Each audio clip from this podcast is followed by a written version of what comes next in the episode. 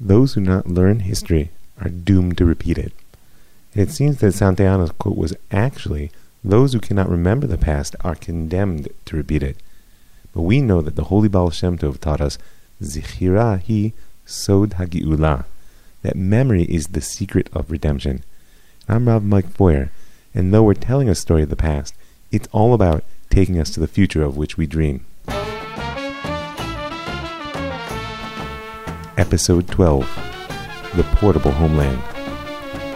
Now, the smoke had barely cleared from the devastation of the Bar Kokhba revolt, and its dead are still not yet buried. In fact, it looks like they might never be buried, because the Midrash teaches us that Hadrian, in his rage at the obstinacy of the Jews, had decreed that the dead of Beitar would never be buried. Now, this was not just simply a wanton act of cruelty, because if the dead aren't buried, then we can never know who is truly dead and who is truly missing, which means that society on some level is stuck in the past. Children can't inherit, women can't remarry. And there was indeed a great danger in the wake of the tragedy of the revolt that could freeze Am Yisrael in time. And anyone who's ever experienced trauma, or who loves someone who has, knows that this is one of the real great dangers of any trauma, that the past can overwhelm us and prevent us from actually living our lives. And so the Midrash goes on to say that Rav Huna teaches, on the day when the dead of Beitar were allowed burial, the bracha, the blessing, who is good and does good, was instituted in the grace after meals. Who is good, speaking of God, because the bodies did not rot, and they were able to identify who was indeed dead, and who does good, because they were allowed burial. Now that's a little astounding, that our liturgical memory of God is good and does good is tied to the fact that the dead of Beitar were allowed burial. But just appreciate the power of choosing to move forward. Because the power of choosing to move forward, not in spite of, but because of tragedy, is the power of memory, which is the model for this entire Jewish story. It's an absolute commitment to the goodness of God that allows us to integrate the past, no matter how horrible, into a present identity, which is prepared to build the future which we want to inhabit. And so in our story right now, those that build the future will be the students of Rebbe Akiva, those who watched his martyrdom and even questioned his commitment in that ultimate moment, seeing Rebbe even now. You know, the Gemara teaches us that originally Rebbe Akiva had 12,000 pairs of students, and that they all died at the same time because they didn't treat each other with respect. And it says that the world remained desolate, empty of Torah, until Rebbe Akiva came to our masters in the south and taught the Torah to them, and they were the ones who revived the Torah. And they were Rabbi Meir, Rabbi Yehuda bar Ilai, Rabbi Yossi, Rabbi Shimon Bar Yochai, and Rabbi Elazar ben Shamua. And it says they were the ones who revived the Torah at that time. Now, Rav Hai Gaon, in a work much later, written around 1000 of the Common Era, maintains that Rebbe Akiva's 24,000 students weren't killed in the plague, as the Gemara goes on to say, but were rather victims of the Bar Kokhba rebellion. Remember, he was its spiritual leader, and it's reasonable to think that his students were involved. And if that's the case, is that line in the Gemara, that they died because they didn't treat each other with respect, a code to teach us something else? I think you can actually read it as a sign that the sectarian anger, that Sinat Chinam, that causeless hatred, which had torn apart society in the Second Temple period, and had been bound up with the learning of Torah and that quest to be true Israel, was not quite over in the time of the Bar Kokhba revolt. This first phase of Rebbe Akiva's students had not yet learned to relate to Torah as something so big that you don't have to be wrong in order for me to be right. That was going to require a more generational shift. And this transition that the Gemara describes between 24,000 and 5 isn't just quantitative, it's qualitative, because these are the sages who will carry forward the truth of the Torah in a fashion that will allow us to not only to survive, but to thrive in the long exile to come. And they would ultimately, by the way, extend the project of Mishnah and Midrash, of law and story, to embrace the entire world as the exile scatters us throughout. But first, they had to get out of town. Because it wasn't enough that these were the repositories of the knowledge that they gained from Rebbe Akiva. They were his musmachim, his ordained students. He had laid his hands on them in a tradition stretching back to Moshe and Joshua. And in doing so, he ensured that when they taught his Torah, his students would not only hear its truth and attribute authority to it, they would say, "Oh, Rabbi Meir stood before his teacher and received his blessing." And that's the ultimate source of his authority. But the truth is, Rebbe Akiva didn't live to give smicha to these students. It was one of his companions who did so. Because the Gemara teaches us that the wicked government of Rome had issued a decree that anyone who ordains a rabbi will be killed. And furthermore, he who is ordained shall be killed, and the town in which the ordination takes place will be destroyed, and the entire region in which the ordination is held will be laid to waste. And so what did Rabbi Yehuda ben Bava do? He was a student of Rebbe Akiva who was ordained, because smicha, ordination, had to pass physically from hand to hand. He went, the Gemara says, and sat between two mountains, and between two large towns, between two regions, meaning so that the Romans couldn't blame what he was about to do on anyone in particular. And they were between Usha and Shvaram, which is up in the north in the Galilee. We'll speak about why that region is important later. And there he, Rabbi Yehuda ben Bava, ordained 5 masters: Rabbi Meir, Rabbi Yehuda bar Ilai, Rabbi Yossi, Rabbi Shimon, and Rabbi Elazar ben Shamua. Those are the 5 that the previous Gemara mentioned. And then, on seeing that they were detected by the Romans, he said to them, "Flee, my children." And they said to him, "But you, Rabbi, what about you?" And he said, "I will stand before them even as a stone that is not turned." They were in a narrow wadi and a little canyon gulch, and he blocked the entrance as his students fled. And it says that the Romans couldn't move him from there until they drove 300 iron spears through his body and made his corpse like a sieve. And so these 5 got away, and they fled in the meantime, it appears, to Bavel, to the community of Babylon, in order to lay low until the persecutions had ceased. Now, what exactly was the Torah of Rebbe Akiva that they managed to carry forward? First of all, we have to remember that Rebbe Akiva is the master of the saying, "V'ahavta l'orecha k'mocha," "Ani Hashem," "You shall love your fellow as yourself," "I am the Lord." Ze klal gadol b'Torah. This is a fundamental principle of the Torah. Meaning that Rebbe Akiva understood that this was the commandment which is in essence the goal of all the other commandments, the sort of meta-legal principle toward which we are striving, meaning that law has an end goal. It is not simply an end unto itself. Furthermore, they carry the Mishnah of Rebbe Akiva. And in order to understand what this means, we have to touch a bit on the history of the development of the oral law. Now, classically, oral law has 2 forms of articulation, what we call midrash and mishnah. I've been calling them story and law, but let's get a little bit deeper into the matter. So midrash is a process of deriving meaning through textual analysis and interpretation. That can be hermeneutic, meaning narrative meaning. I'm deriving stories and telling sermons on moral principles derived from my understanding of a text. And it can also be an understanding of law gained through the analysis of the text, be it direct commandments or other statements. But the key is that midrash represents the oral law as a continuity of engagement with the story and the text. Then there is Mishnah. Mishnah is what's known as apodictic law, meaning it's law which is derived from custom and decree and is transmitted without any explanation. This is the aspect of the oral law which is a continuity as embedded in practice, meaning this is what we do, and we don't necessarily tell you why. And in that sense, it's critical to understand that one facet of the meaning of the word Mishnah is actually rooted in the word for repetition, shinui. Shinui, repetition, will become a mode of learning and teaching so much so that it will actually come to mean teaching. Because this is a mode of learning and teaching where repetition is not just a means for memorization. It's actually a process whereby one becomes the law itself. Just think of what happens when you repeat a statement over and over. It's not what you know any longer, but it rather becomes the way in which you know the world. And that's ultimately what the Mishnah is. It's an absorbing of law in order that you not only know what to do, but you become the type of person who can teach. Now, there's a huge academic question about which comes first, the Mishnah or the Midrash.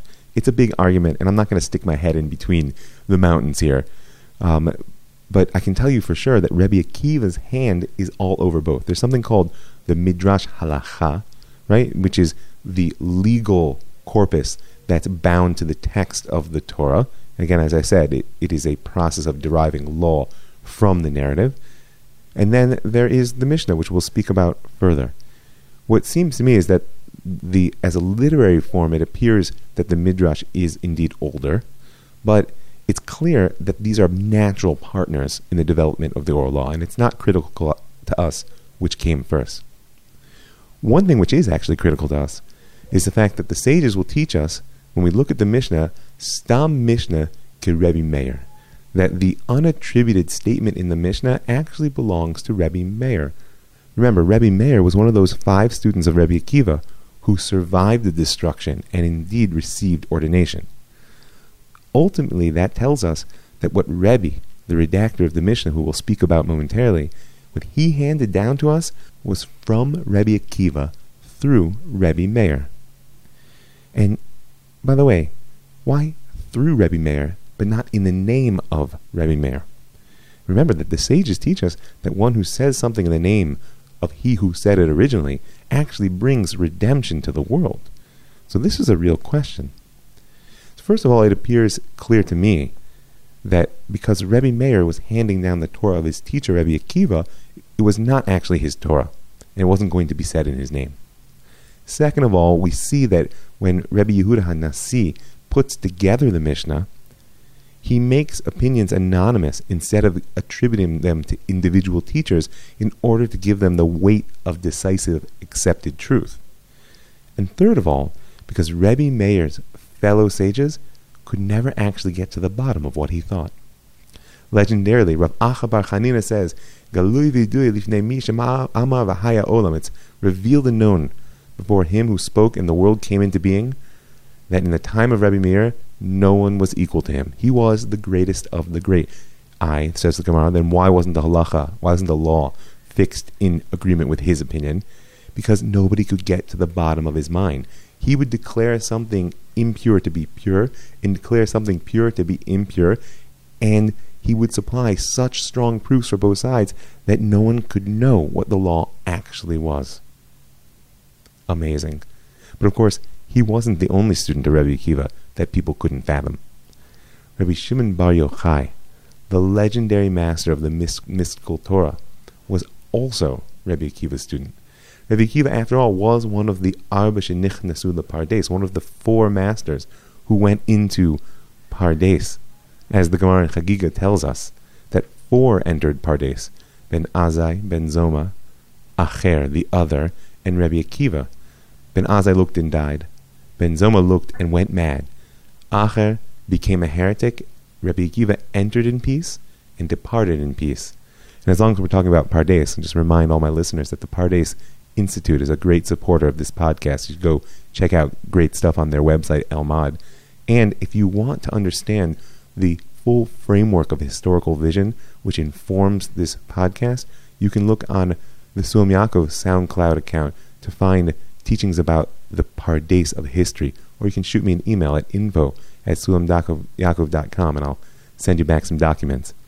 But either way, Rebbe Akiva went into this mystical vision and came out, and Rebbe Shimon, his student, is also famous for an entry and a departure.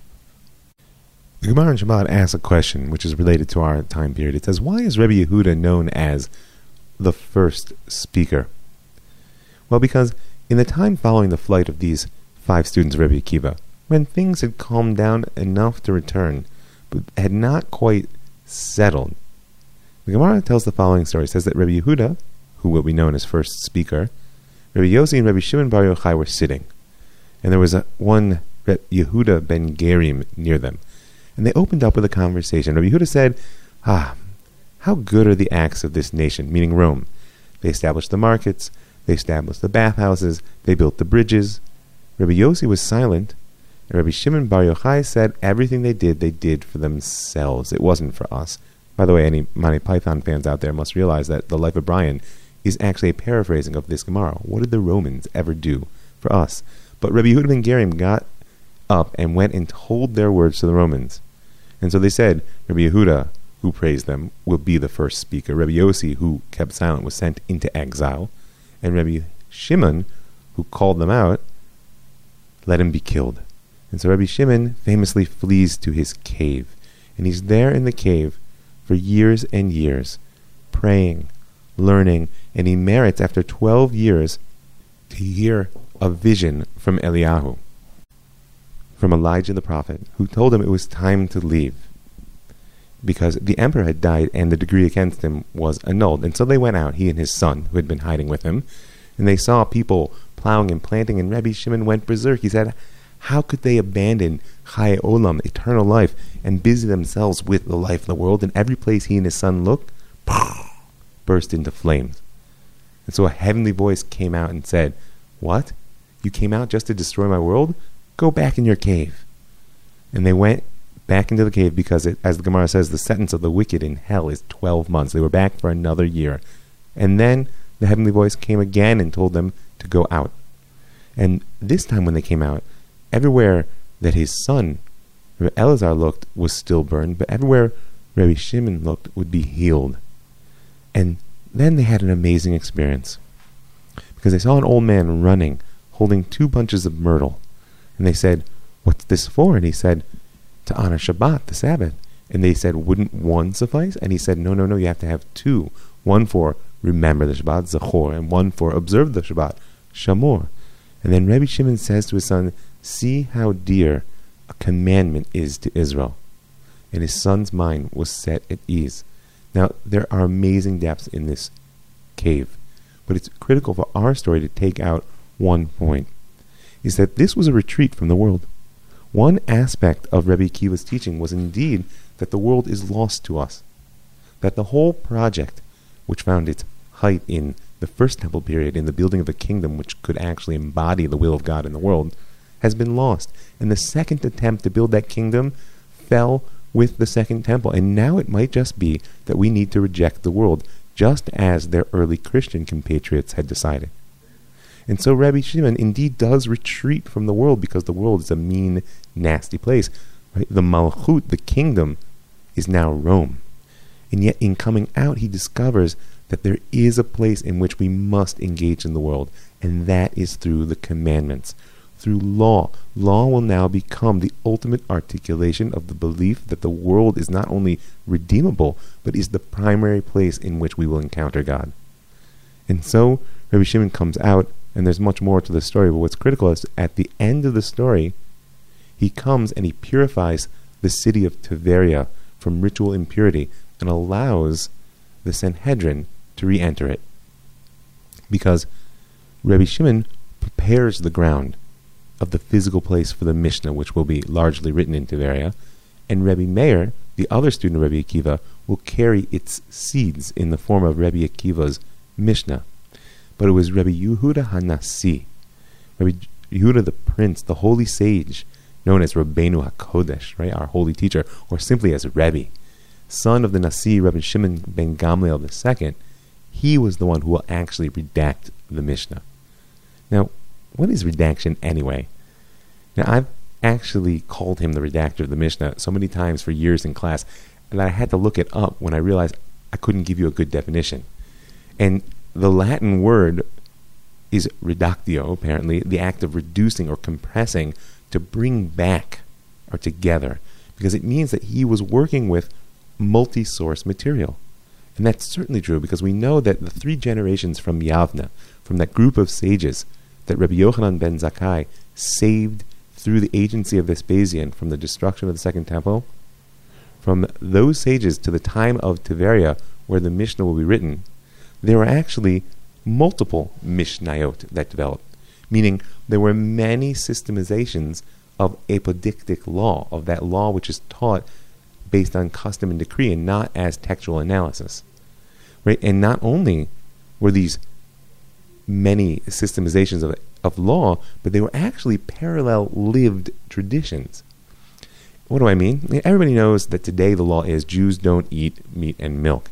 And many people are probably aware that chicken is included by the sages in that ban of mixture. But when you look in the Mishnah, there is an opinion of Rabbi Yossi HaGalili, Rabbi Yossi the Galilean, that permits eating chicken with milk. And this is not Rabbi Yossi HaGalili's opinion in the hall of study.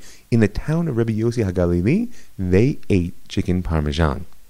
And it will only be later, when the Mishnah is redacted, when all these parallel lived traditions are compressed into one, well, we won't say quite what the Mishnah is yet, one Mishnah, that we will actually get a uniform practice. But before we get to what exactly the Mishnah is, we need to just mention Rebbe's connection to Rebbe Akiva and a little bit of his own life story. Because as I mentioned in the previous episode, the Midrash teaches that Rebbe was born on the day that Rebbe Akiva died, on the day that his flesh was torn from him by the Romans, and the Roman Empire seemed ascendant over the world of the Torah. Rebbe Yehuda HaNasi, the prince, was born. And of course, that means that his circumcision was only 8 days later, at the height of the Hadrianic persecutions, remembering that circumcision was one of the things which Hadrian clearly outlawed. Now the Tosafot, the medieval commentary on the Gemara, tell the story that of course Rabbi Shimon Ben Gamliel II and his wife were going to bring their son into the covenant of Avraham Avinu. They weren't going to not circumcise their child just because some Roman persecutor said they couldn't. But also, of course, because of their importance, they were being watched. And we know from many historical sources that informers were a terrifying reality during these days of persecution. And when the accusation was eventually made that they'd circumcised their son, the couple was summoned before Caesar. And as they awaited their audience, certain of their doom, Rabbi Shimon ben Gamliel's wife befriended a Roman woman there, also the mother of a newborn. And these two young mothers became such fast friends that this Roman woman gave her child to Rabbi Shimon's wife and nursed the young Rebbe while they had their audience with Caesar. Now you can imagine the surprise and frustration when the couple displays their suddenly uncircumcised child, and despite the rage of Caesar, they were released. And according to tradition, this Roman baby was none other than the future emperor Antoninus, who became Rebbe's fast friend, his mentor, and ultimately his student. And the Jerusalem Talmud, the Yerushalmi, actually teaches that at the end of his life, he himself closed the circle of this story and entered into the covenant through circumcision. Now, there was never any emperor Antoninus. And the stories that the Gemara tells about the relationship between Rebbe and Antoninus are fantastic, to say the least. But it's traditionally understood that Antoninus was actually the emperor Marcus Aurelius, the so-called philosopher emperor. And no matter how one chooses to understand this tradition, Rebbe came to maturity after the waves of persecution had peaked and receded. And so much so that the life of Am Yisrael in its land began to flower once again, concentrated largely in the rich agricultural lands of the north, in the Galilee. And that Rebbe would embody the return of self-rule and dignity, what we call malchut, kingship, but not in the true sense, to Am Yisrael, and would preside over a growing closeness with the Roman powers who only a generation before had persecuted them. It was Rebbe's father, Rebbe Shimon ben Gamliel II, who actually moved the Sanhedrin, the high Jewish court, north, out of Yavne, where it would eventually come to rest in Tiberia and there stay until it ceased to function in the early part of the 5th century. And so, that's Rebbe Yehuda HaNasi. He redacted the Mishnah. Now, what exactly does that mean? First of all, it appears that Rebbe inherited and kept the structure of the Mishnah from Rebbe Akiva. There are 6 orders of Mishnah and 63 tractates within it. The orders are Zraim, seeds. These are the agricultural laws which make up so much of our relationship to the land of Israel and to the world as a whole. Moed, the order of sacred times. So much of our lives are bound up with the spiritual rhythms of the Jewish calendar. Nashim, family law, relationships with men and women. Nizikin, damages, this is tort law as it is in all general law. Kodshim, these are the laws of the temple and the sacrifices, and taharot, the laws of ritual purity. And it's critical to understand that those last two orders, not tractates, but entire one-third of the Mishnah are devoted to practices which in Rebbe's day appeared to have disappeared perhaps forever because the temple was gone. But not only was he committed that the temple speedily be rebuilt, let it be soon, let it be now, but he also understood that these are the body of the Torah, which cannot be separated. So Rebbe, having inherited this mass of teachings and the structure within which it was ordered, made the decisions about how to select and present particular judgments. Because at first glance, the Mishnah appears to be case law. And we're going to speak about a little bit more of what it is in a moment, but first a more basic question. Was the Mishnah actually written down by Rebbe? This itself is, once again, an argument. It's an argument amongst traditional sources. Rav Hai Gaon, who writes a very important historiography in the 11th century that we'll speak about when we get to it at the time, and the Rambam, the famous Maimonides, in his introduction to his halachic work, the Mishnah Torah, both say yes, Rebbe actually wrote it down. But Rashi, the famed biblical and Talmudic commentator, says no. And the academics have a similar dispute. Now, nobody argues against Rebbe being the redactor, meaning he gave a uniform structure to what had been these parallel systematizations and parallel lived traditions. It's only a question of whether he actually committed it to writing. And you have to understand the distinction between oral and written text in order to appreciate the importance of that distinction, especially in light of our own present textual culture. What do I mean? If I asked you to copy something, you take it from me and put it in a photocopier, or you might just say, hey, just send me the digital copy. Why waste the trees? Because our relationship to the integrity of text is as exact replication, and that's an outgrowth of the print culture. Not just the print culture, now it's the digital age. And historically, though, it was not so. I mean, Am Yisrael had to create a whole culture of scribal precision just to ensure the integrity of the Torah scroll. Now, when it comes to something like the Mishnah, which certainly began as an oral text, meaning a ordered, structured text which was memorized rather than written down, here a problem of the definition of integrity presents itself. Because particularly in a text which is constructed to provoke questions of meaning and application, it's laconic, it leaves lots of things out in order to beg questions from the reader, from the learner. Where does one who has it memorized draw the line between the text itself and their understanding of it? And as I communicate it forward, am I going to communicate it the way I learn it or the way I understand it? This relationship to the integrity of text will be a critical part of our story, and we're going to come back to it in many, many times. So what then is the Mishnah? Aside from being 6 orders and 63 tractates that appear to be case law, in essence, the Mishnah is Rebbe's attempt to preserve law and tradition, and also to create a vessel which could hold machloket, could hold disagreement as a driver for creative religiosity instead of as a cause for sectarianism. Remember, it was argument that tore apart the Second Temple, but the loss of the Temple itself will take a tremendous amount of the rancor out of those sectarian battles, because there's no longer any center in which true Israel must reign supreme in order to win the eschatological battle. Now, machloket, argument, can be an expression of what we call Elu ve'elu divrei Elohim Chaim, that both these and those are the words of the living God, even if they appear to disagree. Because machloket on that level is a reflection of the limitations of a single perspective which is trying to grasp a truth which is larger than it. Let me give you an example.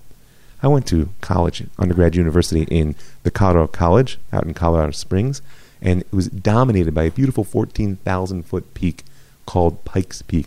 Perhaps you've been there, maybe you've been on top. So I want you to imagine that you're on the west side of Pikes Peak, and I'm on the east side of Pikes Peak, and we're speaking to each other on a cell phone. And I say to you, amazing, you see this mountain, isn't it incredible? You say, yeah. And I say, oh gosh, this 1,400 foot pink granite head wall. It's astounding. You say to me, what are you talking about? I don't have granite head wall here. This is a brown, snow-covered, pine-clad mountain. We start to argue, no, it's like this, no, it's like that. Well, who's right? The answer is not me and it's not you. The answer is actually not even both of us. The answer is the argument is what carries the truth. Because the truth is larger than any single perspective can grasp. Therefore, the Mishnah, with all of its argumentation, is indeed a legal code, but just as critically, it is a process by which one can map God's will in creation through law. And this is related to that classic question of why Rebbe chose to maintain non-authoritative opinions in the Mishnah. Meaning, if it's case law, then why do I care about the wrong opinion? Just tell me who was right and I'll know what to do. But the reason for that was actually explicitly stated in the Mishnah itself, in the opening Mishnah of Eiduyot, which according to most scholars was actually the proto-Mishnah. It's one of the earliest portions of the document that we have. There it says that Rebbe kept these non-authoritative minority opinions in order that a future Sanhedrin will be able to rely on minority opinions if it should warrant it. Now this is critical. What does that mean? That suddenly what was the right decision now? Some other court's going to come along and have to decide, no, it's wrong and the minority opinion is right, correct now? The answer to that is yes. In order to appreciate the depth of the process which Rebbe embedded into the Mishnah, one has to understand the difference between halacha and psak. Halacha is the general word for Jewish law, and it means, it's rooted in, rather, the word halicha, holech, to go. It's a process orientation to law. Psak, which comes from the word hafsik, to stop, is actually the word we use if I go to a rabbi and I ask a particular question about a specific case, he gives me psak, he gives me an answer. Now, if you want to understand the relationship between these two, I'll tell you a story. I've told the story to a lot of people. I apologize if you've heard it before. Just imagine you're a farmer.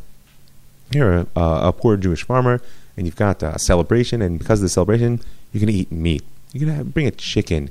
You have a very special occasion, so you go and you take a chicken out of the yard, and you slaughter the chicken, and oh, it appears that you might not have done it right. And maybe the chicken isn't kosher. Well, being a loyal Jew, you don't want to eat anything non-kosher, so you decide to take the chicken to the rabbi. Let him tell you whether you can eat it or not. Take the chicken to the Beit Midrash, in the house of study. You bring, there's the rabbi and all the students. You bring in the chicken. Oh, shalom aleichem, lechem shalom. Let me see the chicken. They look at it. He says a few things to his students. They all mumble and humble, and that, yeah, it's okay, he says. You can eat the chicken.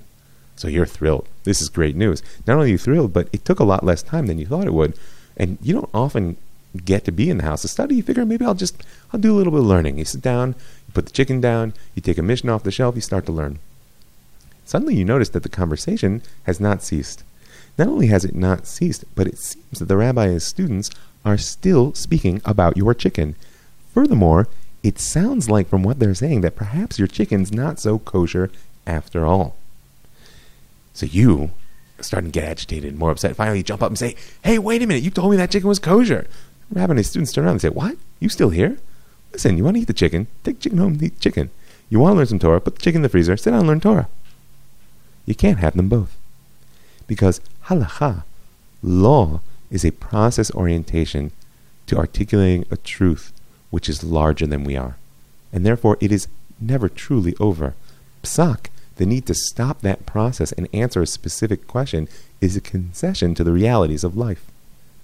Because some questions are truly equal when approached from opposite perspectives, because both perspectives actually reflect an aspect of essence in divine will, which becomes expressed through a particular case. And the premise of the Mishnah is not just case law.